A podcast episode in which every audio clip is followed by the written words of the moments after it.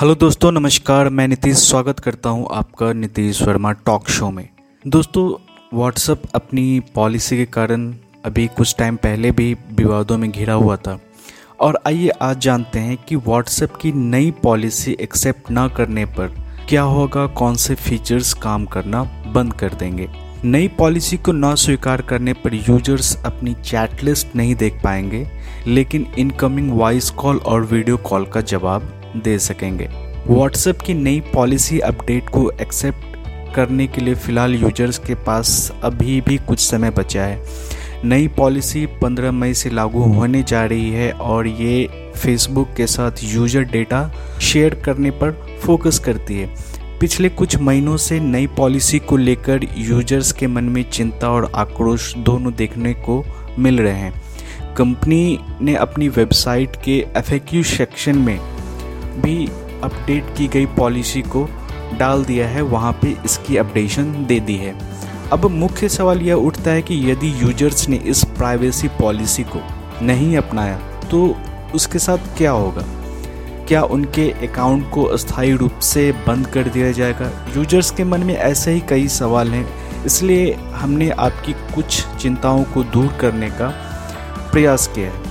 WhatsApp की FAQ जो उनका फ्रिक्वेंटली आस्क क्वेश्चन का जो सेक्शन है, उसमें साफ़ शब्दों में लिखा है कि इस अपडेट की वजह से 15 मई को किसी भी यूज़र का व्हाट्सएप अकाउंट डिलीट नहीं किया जाएगा और न ही किसी का अकाउंट काम करना बंद करेगा।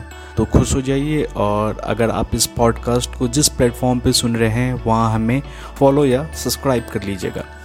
हम पिछले कई हफ्तों से व्हाट्सएप पर एक नोटिफिकेशन दिखा रहे हैं, जिससे इस अपडेट के बारे में ज़्यादा जानकारी दी गई है। हमने सभी यूज़र्स को यह अपडेट पढ़ने के लिए काफ़ी समय दिया है। अब हम उन लोगों को फिर से याद दिला रहे हैं, जिन्होंने अभी तक इसे पढ़कर एक्सेप्ट नहीं किया है। कुछ हफ्तों के बाद यूज़र्स को रिमाइंडर लगातार मिलने लगेंगे।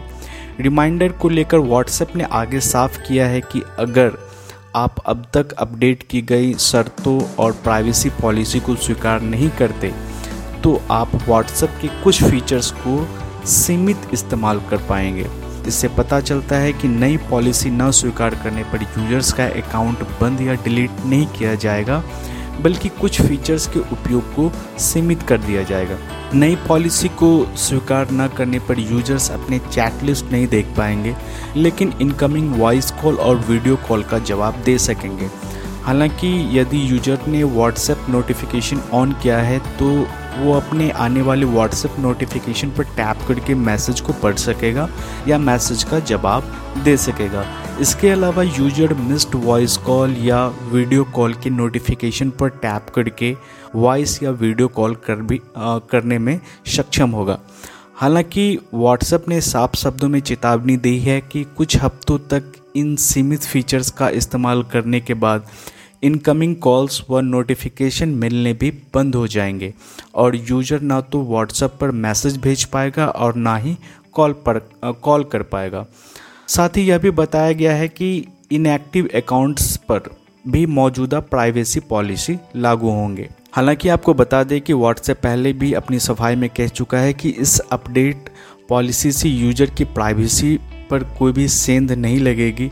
चैट पहले की तरह एंड टू एंड एनक्रिप्टेड रहेगी और व्हाट्सएप व फेसबुक यूज़र्स द्वारा भेजे गए message media content voice call और वीडियो कॉल को कोई एक्सेस नहीं कर पाएगा। तो घुमा फिरा के कहने का मतलब है कि अगर आप व्हाट्सएप की ये नई पॉलिसी एक्सेप्ट नहीं करते हैं तो इन फ्यूचर्स आप व्हाट्सएप की लगभग लगभग जो भी बेहतरीन सर्विसेज़ हैं, उनका उपयोग नहीं कर पाएँगे। तो मेरे विचार से आपको, आप अगर व्हाट्सएप को आगे यूज़ करना जारी रखना चाहते हैं तो आपको पॉलिसी जो उनकी है, उनको एक्सेप्ट कर लेना चाहिए। या फिर आप other chat platform like Telegram या सिग्नल ऐप पे मूव हो सकते हैं। हालाँकि बहुत अच्छा एक ऑप्शन था हाइक का, लेकिन हाइक ने अपनी मैसेज सर्विस को बंद कर दिया। ये काफ़ी अच्छा टाइम था जब हाइक ऐप अच्छा ग्रो कर सकता था मार्केट में। तो खैर, अब तो वो ऐप बंद हो चुकी है। अगर वो उसको दोबारा से अगर रिलॉन्च करे अपनी एक व्हाट्सएप से अलग प्राइवेसी पॉलिसी के तहत तो मुझे लगता है कि इस बार उनके मार्केट में छाने के चांसेस बढ़ जाएँगे। तो दोस्तों, आज के लिए इस पॉडकास्ट में इतना ही। व्हाट्सएप से जुड़ी इसी पॉलिसी के अपडेट के बारे में आपको बताना था। तो मिलते हैं अगले पॉडकास्ट में। धन्यवाद।